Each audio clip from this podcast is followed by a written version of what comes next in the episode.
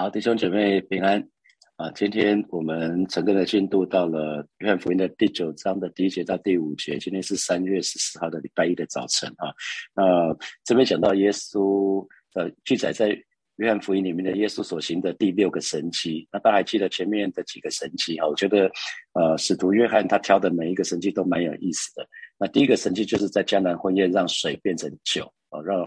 让我们知道我们的神是是可以使使无变有的神，而是可以真的是让我们的生命发生转变的神啊。那第二个神迹是大臣的儿子，大臣的儿子。那我常常讲是说，有的时候我们可能跟我们所在乎的人可能身隔两地，可是我们我们还是可以为他祷告，相信神是一个跨越跨越距离的一个神啊。那第三个神迹是。病了三十八年的病人在毕士大池啊，在毕士大池这个地方，那耶稣特别过去过去看他，那特别医治了他哈，呃，所以不管再久，病了三十八年，大概被病折磨的已经完全失去盼望了。可是病了再久，只要遇见耶稣，就可以就可以有盼望啊。再是第四个神迹是五饼二鱼，五饼二鱼的神迹，我们说神是超越量的，因为呃，神既然是。创造这个世界的创造主，他就可以改变这个定律哈。然后第五个神迹是走在水面上，走在水面上，所以耶稣耶稣他不受那个地心引力、不受重力的限制哈。那第六第六今天的神迹是生来瞎眼的人啊，今天有一个生来瞎眼的人，那我们可以看到门徒还有耶稣对这个生来瞎眼的人他们的看法很不一样。我们看第一节第一节经文，耶稣走在路上，看见一个生来。眼瞎的人哈，所以可以看得到的是，耶稣主动，耶稣走在路上，看见一个生天来天生瞎眼的人，眼瞎的人啊。那对于那些社会的名流，那些呃知名的人士，我们很容易，我们就会关注他们啊。对弱势族群，通常我们很容易忽略他们，或对这样的人视而不见啊。那可是主耶稣因为关心啊，所以看见了这个生来眼瞎的人。有一本书叫做《为什么没有看见大猩猩》哈，那因为其他就说我们的眼睛只会看到我们想看见的，啊，我们的眼睛只会只会只会只会看到我们想看见的。比如说“情人眼里出西施”哈，我们说这句话，因为情人眼中往往只有情人，只看到情人，虽然还有其他的人，可是他的眼中他的焦点只看到他的爱人。那父母亲的眼中往往只有自己的小孩，啊，父母亲的眼中往往往往自己只有自己的小孩，他不会看到好像。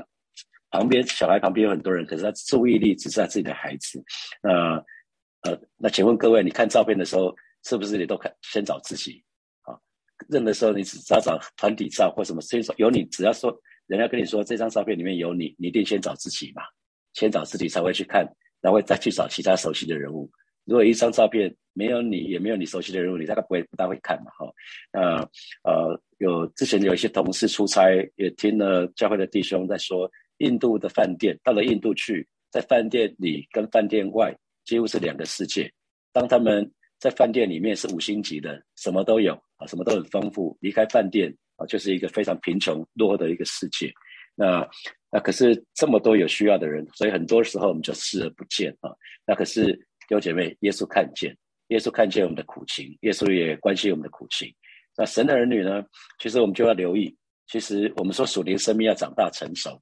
因为属灵的 baby 哈，大家如果看看那个小孩子，小孩子一出生就是自私的，就是以自我中心的，所以小孩子的关注的范围往往很小啊。小小孩子的关心的范围往往很小。刚出生的 baby 只要吃饱吃饱就好了，他睡觉的时候不要吵杂，他可以吃可以睡啊啊，大概就没没什么问题了啊。所以那再稍微再大一点，一岁两岁的孩子，你可以听到他就是说我要什么我要什么，我都是我我我啊，都是我。啊，那那稍微长大一点，再大一点的孩子，可能关心的对象会越来越稍微扩大一点，可能会可能会问说：“妈妈你好吗？爸爸你好吗？”开始会会关心的对象会越来越大，会越来越越越越扩大。然后到了读书的时候，又又多一多一些认识人了。然后越来越大，到长大的时候，开始会关心说：“哎，我的父母亲年纪越来越大了，他有没有需要我的我的关心照顾啊？”那也会呃看关心他朋友周围的人啊，甚至。神要我们去关心我们不认识的人，啊，神要我们关心我不认识的人，啊，所以属灵在属灵阶段也是一样。刚刚得救的人，往往是什么自我中心哈？他们他们祷告的一定只为自己祷告，很少在为神的家或者神的国度来祷告，他只愿意为自己祷告。那先为自己祷告，然后为自己的家人祷告，为自己的小组组员祷告，然后慢慢的可能为教会的需要祷告，慢慢的才有可能更多认识神的时候，才有可能更多的为其他人祷告，更才有可能为不认识的人祷告啊，这是很自然的道理。所以随着属灵生命的长大成熟，我们所关心的范围就会扩大。所以巴不得神的儿女，每一位今天参加成根的，不管是之后线上线上听的也好，或者或或者目前在线上参与的。弟兄姐妹，让我们可以扩大我们关心的范围。好，那我看到很多宣教士，让我蛮敬佩的是，他们去关心不同的民族，去服侍不同的民族。好，那之前恩慈师母有一段时间，他他在我们还在台铁聚会的时候，他会主动去关心在台铁台铁那个停车场里面有很多的游民，啊，有很多的游民，他会主动去买东西给他们。那当然，弟兄姐妹，我要提醒你们哈，有有爱心也要有智慧，有爱心也需要有智慧啊，那。有时候也要会保护自己哈，因为我第一次到美国去的时候，我在旧金山的当趟有一个非常不好的经验哦，就是我我从我从呃我我我去找我的工作代理商，我们一起写写一个建议书，呃晚上都是大概七八点才回回去我住的饭店。其实从从那个经销商的地方走回走回我的饭店，大概五分钟就好了。那那第一天晚上。当我离开离开那个公司要往饭店走的时候，呃，有一个乞丐就问我说：“Sir，do do you have a penny？你你你有没有什么任何的任何的 coin 都给他都好。”我就给他一个 quarter，二十五二十五分钱。结果呢，突然在黑暗中，大概十几个乞丐突然出来了。我我本来不知道那边有这么多乞丐，我也只有一个。我给他二十五分钱，然后接下来一群乞丐就跟着我，一直要我给他的钱。我已经没有零钱了。然后隔天我就跟那个代理商讲这个经验，他说啊，他忘了告诉我那边很危险，有的乞丐，如果你没有给他们钱，他们还会抢，还会抢啊，所以我我们要有爱心，也要有智慧。好，我们来看第二节。啊，门徒问耶稣说：“拉比，为什么这个人生来就瞎眼？是因为他自己的罪，还是他父母的罪呢？”我从这节经文里面就觉得很蛮蛮妙的哈。有姐妹，很多时候我们不要去计较。是谁的责任？因为你计较是谁的责任，没有对问题没有解嘛，哈。他们在想说，他到底是这个人的罪，还是他父母的罪？哇，门门徒竟然探讨起这个人疾病啊，或者是我们讲这个灾殃，因为生来瞎眼是一个灾殃，哈。那这个人灾殃背后的原因是什么？那我们那我们现在很清楚了，因为我们读了约伯记，去年才成跟约伯记两三个月，哈。那疾病不见得是因为罪的缘故。那你想想看，生来瞎眼的人，这个人已经很辛苦了，因为他没有办法跟其他正常的孩子一样受教育。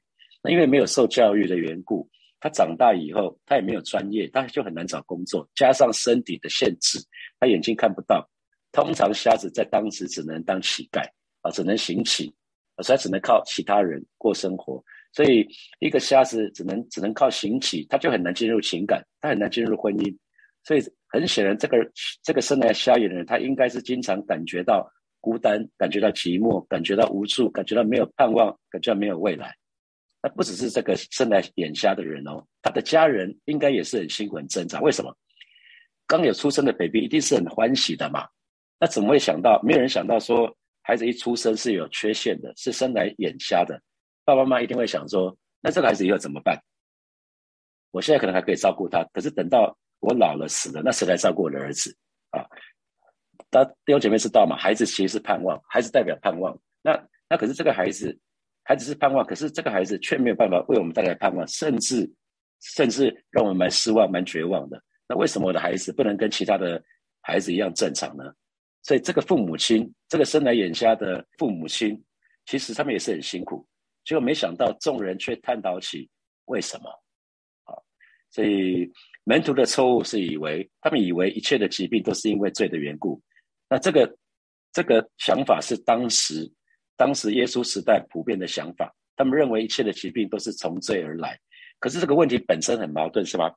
因为犹太教犹太教的思想跟基督教是一样的，我们只有我们只有在地上的人生只有这么一次啊，我们在地上的人生是只有这么一次。可是呢，当他讲这个问题的时候。如果生来瞎眼是因为他的罪，那不是有前世的吗？因为如果如果是这个人，他出生怎么来得及犯罪？所以讲的是他前世嘛。所以这个这个当时普遍的想法是基于一个错误的一个一个一个思想啊。那记得弟姐妹，在地上的人生只有一次。那当时其实，呃，耶稣时代已已经有约伯记了，所以所以这群人其实也是没有借口的，因为约伯没有犯罪，约伯的苦难跟罪是完全没有关系的哈。所以，呃，神的人一定要记得，我们不要去判断，不要去判断那些在患难患难中的人到底到底怎么了，到底为什么？我们不是要去判断，神不要我们判断，神要我们去帮助那些在患难中的邻舍啊，神不要我们判断，神要我们去帮助那些在患难中的邻舍。那今天要邀请大家翻翻圣经哈，我们翻到路加福音，路加福音的十三章一到五节，路加福音的十三章的一到五节。好，那大家翻到的话就一起来读，但如果没有翻到没有关系，就听我来读就好了。正当那时，有人将比拉多使加利利人的血。掺杂在他们祭物中的事，告诉耶稣。耶稣说：“你们以为这些加利利人比众加利利人更有罪，所以受这害吗？我告诉你们，不是的。你们若不悔改，都要如此灭亡。从前西罗亚楼倒塌了，压死十八个人。你们以为那些人比一切住在耶路撒冷的人更有罪吗？我告诉你们的，不是的。你们若不悔改，都要如此灭亡。有没有看到第三节跟第五节重复两次？我告诉你们，不是的。你们若不悔改，都要如此。”灭亡。那里面讲到两个故事，第一个故事是是比拉多，比拉多就是后来宣告耶稣宣判耶稣要钉十字架的。那比拉多做什么事情呢？他他那个他使加利利人的血掺杂在他们祭物当中，结果呢，就是这些加利利人在圣殿献祭的时候呢，被比拉多杀害。啊，有一群加利利人在圣殿献祭的时候被比拉多被比拉多杀害。那就有人议论纷纷呐，是这些被杀的比其他没有被杀的人，他们啊被杀的人是罪比较大吗？他们是因为这个原因受害吗？啊，所以耶稣说不是，不是因为这个缘故。另外一个故事是西罗亚西罗亚塔楼倒塌的时候压死了十八个人，那有些人就会说啊，被压死的这一定是罪大恶极的大坏人，所以才被压死。可是耶稣说不是的，不是的。我再说一遍，你们要是不悔改也会这样子啊。所以弟兄姐妹记得。我们不要幸灾乐祸。那些在困困困难当中，在患难当中的人，他最需要的是理解、是共情、是支持、是爱跟保护啊！对于那些在困难中的弟兄姐妹，他们已经非常非常辛苦了，他们已经很难过了。不要再去想他们为什么发生这个事情，不要再定罪他们，这是为难他们。那的确有些疾病真的是从疾病而来，比如说那个瘫子啊，那耶稣对他说：“你的罪赦了，他的病就好了。”弟兄姐妹要记得哈。就算他们真的有罪，轮不到我们；就算他们真的有罪，也是神的事，是神会来处理。而且每一个人的情况都不一样啊，每个人情况都不一样。我们没有所有的资讯，所以我们不要判断啊。我们就刚讲了约伯，约伯没有罪啊，可是他有重大的苦难，而且呢是很好几个苦难同时发生在他的身上，身上送了好多根箭啊。所以我的我的我常被提醒，就是要有神学，可是。也要有怜悯，第二姐妹要记得，我们要有神学，可是呢，我们更要有怜悯啊。第三节，耶稣回答说：“也不是这人犯的罪，也不是他父母犯的罪，是要在他身上显出神的作为来。”那西普基本的翻译是说，耶稣回答不是因为他的罪或他父母的罪，而是为了在他身上显出上帝的大能来。哇，原来。这个人生来瞎眼，是为了在他身上显出神的作为，要显出神的大能。于是，这个这个这个人生来眼瞎，这个人呢，他的疾病，他的苦难，哇，突然有了意义耶！当耶稣讲这一句话，是要在他身上显出神的作为。哦，原来他不是白白受苦的，这个人的疾病是为了在他的身上显出神的作为。哇，原来神迹的目的。我们一直讲神迹的目的，不是要我们去追求更多的神迹，神迹的目的是让让我们去看见神迹背后的神。啊，尼哥底母对耶稣说：“主耶稣，你所行的神迹，若非出于神，无人能行嘛。”所以耶稣行的神迹让神的荣耀。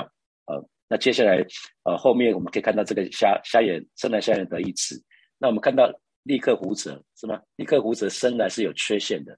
立刻胡哲那个澳洲的那个那个弟兄啊，那他也娶了太太，也生了孩子。那他到处演讲，就是让神的名可以得荣耀啊！他虽然他这么辛苦，他虽然没有四肢，可是呢，他一样他一样可以活出一个神在他生命当中的美好的旨意。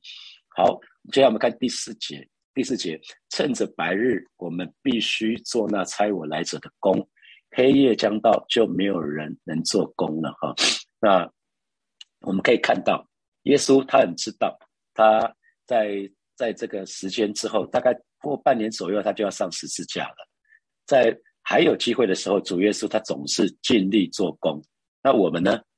我们会不会觉得我们时间好像多的用不完？我们觉得还有还有时间，等到明天我再来服侍耶稣，等到明年我再来服侍耶稣，等到退休的时候我再来服侍耶稣，是这样子吗？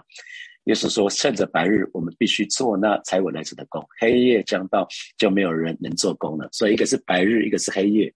所以，这讲的是我们在有限的时间之内，我们要做工。因为当我们活着的时候，我们才可以做神所委派我们的工作。当我们死的那一刹那，一切就结束了。神给我们的工作如果没有完成，我们就就有亏欠。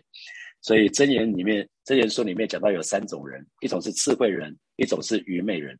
愚昧人就是糊涂人啊！糊涂人，糊涂人有错觉，就是以为有很久很久很久的时间可以做工，殊不知我们的时间是有限的。好，那神的儿女一定要明白我们生命的短暂。神委派给我们的工作，就是神给我们的使命。那大家很清楚，神给我的使命这几年就是先建堂。那建堂我们也告一段落了。那其实我还有一个使命，就是要重建弟兄姐妹的信仰啊！我要重建弟兄姐妹的信仰，也是基于这个、这个、这个、这个使命。所以当去年九月去僻静的时候，神说今年要带大家每天带领大家成根，我就我就我就。二话不说，我就说 yes sir，我就知道，因为神要神要让我们有系统的一卷书卷一卷书卷这样带，而且是逐章逐节这样子带弟兄姐妹。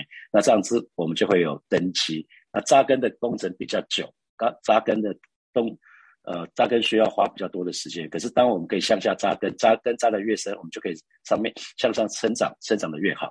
所以弟兄姐妹要记得，趁着现在还能做工的时候，让我们全力以赴。让我们全力以赴。我们必须要把握时机，赶快去完成。白天看得到嘛？白天我们看得到，有有有有有阳光。到了黑夜的时候是没有办法施工的啊，除非靠着现代可能可以靠着其他灯光。那我们生命是有限的，在世上的时间是有限的啊。那到了世界的末了，或者我生命结束的那一天，谁都不能做工了。那耶稣在第五节又说了：“我在世上的时候是世上的光。”啊，那这是这是在呃。前面啊，约翰福音的第八章的第十二节，接着行淫妇人之后，耶稣也说了一次：“我是世界的光啊，我是世界的光。”所以撒旦是这个世界的王啊，撒旦是这个世界的王，所以这个世界是黑暗的。但主耶稣是世上的光啊，主耶稣要带领我们脱离黑暗，进入光明。今天参加成根的每一位神的儿女，我们都已经属于耶稣了，我们都是属于神了，我们都已经脱离黑暗，进入光明了。我们就要把这个恩典再给出去，我们要去传福音，让更多我们周遭的家人、朋友、同学、同事，他们也可以得着这宝贵的福音，让他们也可以脱离黑暗，他们也可以进入光明的国度啊！让我们不再受这个世界之王，就是撒旦的那些谎言的欺骗，让我们可以回到回到啊主耶稣啊主耶稣的啊在这个时候，我们可以属于主耶稣，我们可以认识主耶稣，接受主耶稣。好，接下来。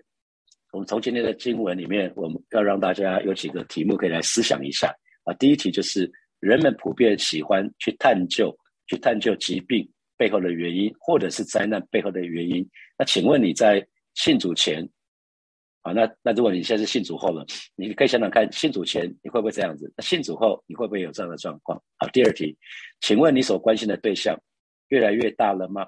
还是始终围绕在自己的身上？你可以想想你现在信主几年了？假设你信主第一年，你可以想你信主第一年的时候你关心什么？假设你信主十年了，你可以想说，哎，你信主十年跟信主一年的时候，关心的对象越来越大吗？啊，那那比较重要的一题是你对失丧灵魂的心情到底是什么样子？你有看见周围人群的需要吗？啊，好，再来第三，要我们说要有神学也要怜悯啊，要有神学要怜悯，这给我什么提醒？啊，第四。疾病跟苦难是为了在我的身上显出神的作为，那我经历过吗？我经历过这样子的的事情吗？我可能遇到的疾病跟苦难，可是后来当我倚靠神的时候，最后大家一看到这件事情就说：哇，神在你身上做了奇妙的工作，有吗？你有经过这样的事吗？好，接下来给大家十分钟的时间，可以想一下这四这四个题目，然后六点现在是六点四十一分，六点五十一分的时候，我们再回来，再一起来祷告。好，弟兄姐妹，这个时候我们要一起来祷告。我要邀请大家为啊为正在经历疾病的弟兄姐妹来祷告啊，正在经历苦难的弟兄姐妹来祷告。神绝对不是要白白受苦，神绝对不是为要白白受苦。我们要凭着信心神宣告，在这些弟兄姐妹的身上，要显出神的作为来，有那个静如，有凤音，有成节、施贝，然后丽云、嘉欣，然后那个加薪不是我们加薪转道哈，是那个薪是那个那个新新学子那个。好了，一个德润，还有德润弟兄，我们就一起开口为这些弟兄姐妹来祷告。我们祈求神的一次神的恩惠临到他们的身上。我们就一起开口来祷告。老师的主啊，谢谢你今天早晨主啊，我们要来到你面前来祷告。老师的主啊，你亲自来保守恩待每一位每位神的儿女。老师的主啊，在这个时候，我们要为他们来祷告，为进入来祷告，为封印来祷告，为陈杰来祷告，为师贝来祷告，为丽云来祷告，为嘉欣来祷告，为德润来祷告。也为引领来祷告，主你亲自来报守恩待啊这些神的儿女，啊是的主啊，我们就是凭着信心相信，也宣告在我们身上要显出神的作为，啊是的主啊，谢谢你，你亲自来报上恩待这些。神的儿女，让我们在接受啊，在这治疗的过程的当中，你从头到末了与他们同在啊，挪去他们身上那些不舒服的感觉啊，让让他们天天靠着主可以安然入睡，让他们有好的营养，也给他们恩惠，也给他们恩惠，有那种不呕吐、不恶心这样的恩惠。主你亲自保守恩待他们啊，是的主啊，在他们在整个过程的当中，整个在抗癌的过程的当中，去经历你是又那位又真又活的神。谢谢主，哈利路亚。我们继续来祷告。我们接下来祷告，求主打开我们的心，打开我们的眼睛，让我们可以脱离自我中心，让我们可以不是只关心自己的事，也顾其他人的事。好，让我们可以看见周围弟兄姐妹还有人群的需要。啊，更重要的事情是，我们可以传福音给他们，我们可以伸出援手帮助他们。我们就去开口来祷告，主啊，谢谢你，今天早晨我们要再一次来到你面前来祷告。啊，透过这个生来瞎眼这个故事，主啊，求主。打开神的儿女的心，也打开我们的眼睛，让我们可以慢慢的脱离自我中心。我们可以慢慢的在属灵的当中可以长大成熟，让我们可以看见，让我们可以看见周围人群啊，周围的弟兄姐妹他们的需要。而是，并且我们愿意伸出援手来帮助他们。我们不是去问为什么，为什么他们会这样，而乃是在我们愿意伸出援手来帮助他们。啊，求主亲自来来恩待。啊，是的主啊，谢谢你。啊，是的主啊，谢谢你亲自来保守恩待每一位神的儿女，让我们在属灵的当中真实的可以长大成熟，也让我们可以看见。看见周围还没有信主的灵魂，他们的需要，让愿意传福音给他们，呃，不怕拒绝，我们就是愿意传福音给他们，因为这是你的命令，这是你给我们的使命。谢谢主，哈利路亚。最后一个祷告，我们就是跟神祷告，说求神让我们常常记得，我们生命是如此的短暂，我们生命是如此的有限。我我们不要做糊涂人，我们不要去做那个愚昧人，我们要趁着现在还能做工的机会，要全力以赴。那天一起师母礼拜天有有个信息，我觉得其实跟这个今天这是扣在一起的哈。我们不要做次，不要做糊涂人，不要做愚昧人。我们要趁着现在，就是现在能做主公的机会，我们要全力以赴。我们这里开口来祷告，对吧？谢谢你今天早晨再次透过这个故事，让神的儿女常常记得，让我们常常明白，主啊，我们生命是如此的短暂，主啊，我们的寿命，我们在世的时间是如此的有限。主啊，我们不要做糊涂人；主啊，我们更不要做愚昧人。趁着现在，趁着白日还能做主公的时间，主啊，带领每一位神的儿女，我们就是全力以赴，我们全心的爱你，全心的服侍你啊！带领每一个神的儿女，主明白主你在我们身上的使命，明白你在我们身上的命定，也愿意啊，真的是。真的是让你的让你的旨意成就在我们生命的当中，我们愿意降服在你的带领的里面。谢谢主耶稣，趁着现在，趁着白日能做主公，让我们多多的做主公。谢谢主，奉耶稣基督的名祷告，阿门，阿门。好，祝福每一位弟兄姐妹。啊，真的是在在主的里面，每天都可以在神的话语的里面可以吃饱喝足，以至于我们信仰越来越有根基。那我们信仰越来越有根基的时候，很自然发生一件事情：我们神的话语会在我们的心里头，然后我们就可以越来越像神。我们可以说话像神，我们可以思想像神。啊啊！祝福大家在今天是礼拜一，是这个礼拜上班的第一天。祝福大家在工作的当中，在不管在什么地方，神与你同在，与你同行，大家得胜的一周。好，祝福大家，明天见，拜拜。